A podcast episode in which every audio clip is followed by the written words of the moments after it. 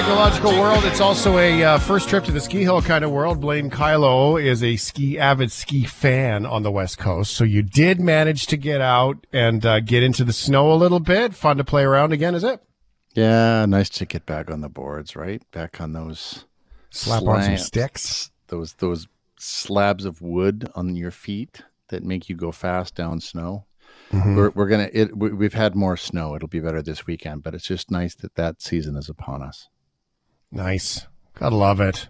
Back to the favorite stuff. Okay, well, for everyone else who is not into uh, gravity, um, let's get into the gaming and all the other things that can be done inside. Video games have been kind of like the VHS and beta battle of years years gone past where some games, if you wanted to have that game, you needed to have the right platform. And not all platforms were compatible for all the games either. Starting to see this become less of a big deal and more deals being done, Blaine. Yeah, this is um, news that broke yesterday afternoon, late afternoon into the evening, that Xbox has made a deal to put Call of Duty on Nintendo consoles. This is a 10 year deal. Now, those savvy people out there are going to go, but wait a second, Xbox doesn't make Call of Duty. You're right. But Microsoft has actually made an attempt to acquire Activision Blizzard, which does make Call of Duty. Now, this is a pretty massive deal. It's like a $69 billion deal. And so, because it's such a big deal, it's being looked into by um, competition committees all over the place, primarily the FTC in the US and Europe's anti um, monopoly uh, competition bureau. And Sony, uh, that makes the PlayStation, is not really happy that Microsoft wants to buy Activision Blizzard because Activision Blizzard makes Call of Duty. And Sony rightly thinks, well, if Microsoft gets that, then we're not going to have Call of Duty on the PlayStation. And that brings in a lot of money and sells a lot of consoles. Mm-hmm. Potentially uh, an, an argument that could be made. So, what does Microsoft do? They offer to Sony a 10 year deal to keep Call of Duty on PlayStation, even if Microsoft owns the publisher of that game. And Sony has not responded to that offer at all. So Microsoft takes another step and says, well, hey, Nintendo and hey, Steam, um, let's make deals conditional on us actually acquiring Activision Blizzard. Now, Call of Duty hasn't existed on Nintendo consoles in a while, so this is a big deal. It's not saying that Call of Duty is suddenly going to appear on the Switch platform. Um, it's just if Microsoft gets to acquire Activision Blizzard, there will be Call of Duty on a Nintendo console at some point. It is a really interesting preemptive strike and an attempt by Microsoft, a strategic play to show that the Microsoft Activision deal isn't necessarily anti competitive because mm. Xbox really, and Phil Spencer, who heads up Xbox, he's been very clear all along. He wants people to be able to play video games. And if that means that games that they're making exist on other platforms, he's fine with that. The other platforms sometimes aren't so fine with that. Yeah, no kidding. But such is the uh, it's our business, we own it. Sort of those business people seem to get in the way, right? Like it's a it's a fascinating it's a fascinating attempt to try and um, head off any kind of action by regulators. Gaming, we often talk about it as being video games. There's more to it. Tell us about that. Well, sure, because gamers love gifts as much as anybody, but I know that if you're if you've got a gamer on your list, often they've already got all the games that they want, so it's hard to find them a game. But all of the biggest franchises have merchandise that fans love. Like a couple of weeks ago, we talked about the Call of Duty shop. You know, they've got Call, Call of Duty clothing. They've actually got kitchen cleavers and aprons that are branded with Call of Duty. And that's true for all of the major franchises.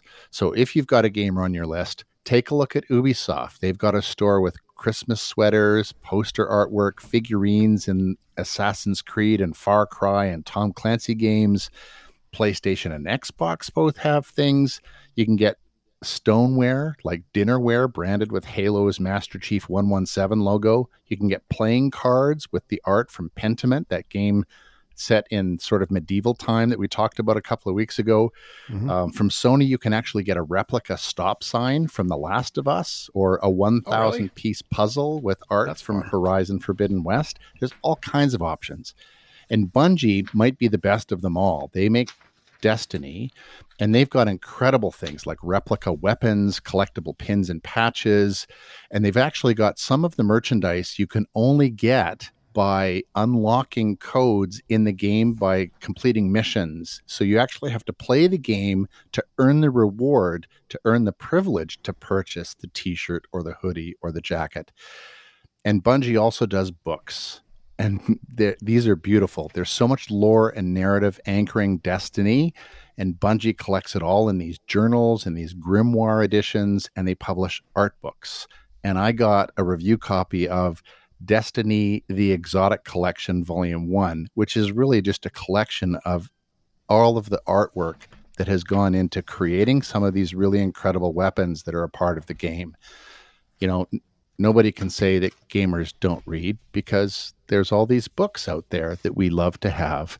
Lots of options if you've got a gamer on your list. Doesn't have to be a game. I uh, it's fantastic ideas. I do. I always get hung up on this because Ryan and I talk about it whenever he gets a chance where he goes into a place and then he enters a draw for a chance to buy sneakers, right? And he's like, "I want sneakers," and I'm like, "What do you mean you want sneakers?" It's, how much they cost? He's like, that's 200 bucks. And he's like, well, you didn't win the sneakers. You want a chance to give somebody money. And I, I find it funny that inside the video game, it's like pay us money for the video game, then invest a bunch of time and give us all the data of you playing. And then, then by the way, you've now earned a chance to give us more money. And I think it's yeah. genius business, right? Yeah. Cause then if I'm wearing that t-shirt around, now do the marketing I know how very few people are going to have that t-shirt because you had to accomplish something incredible in the game to get it. And, and, give more money and, and give them money. Yes, it's genius business. I mean, it really is. I just I find it funny. Okay, um, Immortality is a perfect fit for Netflix games. Netflix has games, says everybody. Yeah, Netflix games. So Netflix, this is something, an area that Netflix has been branching out into, and they actually have a whole gaming division. If you're a Netflix subscriber, you can play games most uh, right now they're all coming on mobile devices so your android and ios devices. And immortality is one that's come out recently. It was released for xbox series x and s and on steam in the summertime. In november it came to netflix games and it is a perfect game for netflix because it is essentially an interactive film. It's made by Sam Barlow and Half Mermaid, and Sam Barlow's games are really live action film clips that are presented to you, and it's essentially a great big shuffle text interaction.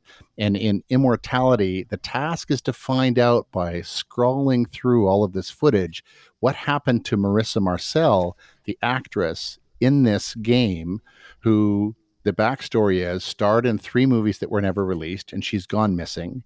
And you have to explore these clips of film footage and connect them up in interesting ways to try and figure out the story about what actually happened. So, an interactive film, part of Netflix games, a very nice little connection. And if you're a Netflix subscriber, you can play it on your mobile device anytime. Well, that's cool, isn't it? They can kind of make their own sort of world of what happens, imaginary world of what happens behind the movies. It's kind of like the Wreck It Ralph sort of approach, right? Like there was a video game behind the video games, and this is the lives of all the characters when they weren't working. You can kind of do that with what they're up to. Yeah, it's a it's a genius little invention, and one of the things that I've found with Barlow's other games, Her Story, and um, I can't remember. Oh, Telling Lies was the other one from 2019. Is uh, there's lots of different stories that you can tell, and there's a lot of this that is in the eye of the beholder, and so you will bring your own story to it, just in how you carve up and look at these different film clips. It's genius. That's kind. Of- yeah, it's, it's, genius. It's kind of like a choose your own adventure kind of awesomeness thing going yep, on there. Very similar. All right, Blaine Kyllo here. It is a technological world. Solocorps.com the world needs more people to ex- express themselves and sing until we hear you sing and we're like, stop singing. Karaoke is a great way to spend time with your friends, though. Even better, maybe in your car when you're driving and no one else can hear you. Yeah, this is just, you know, it, we're all talking about Spotify wrapped lists. And while that's happening, Apple rolls out with something completely different. If you're an Apple Music subscriber, later this month, you're going to get access to Apple Music Sing, which essentially takes the lyric function that was already part of Apple Music since like 2019 and it clips out the vocals from some of the songs so you actually can control the vocal level of the song that you're listening to and then with the lyric function you can sing along with your song. Um, it turns your iphone your ipad your apple tv 4k into karaoke machines and it gets even better because you can actually have split screens. So if you've got duets, there's a duet feature. So if you're doing hmm. any of the Disney musicals, you can actually have two people singing and you get your lyrics on opposite sides of the screen. Imagine getting a party together sometime over the holiday break and you put this up on your Apple TV on your big screen and you don't need to have a karaoke machine anymore. All you need is a subscription to Apple Music.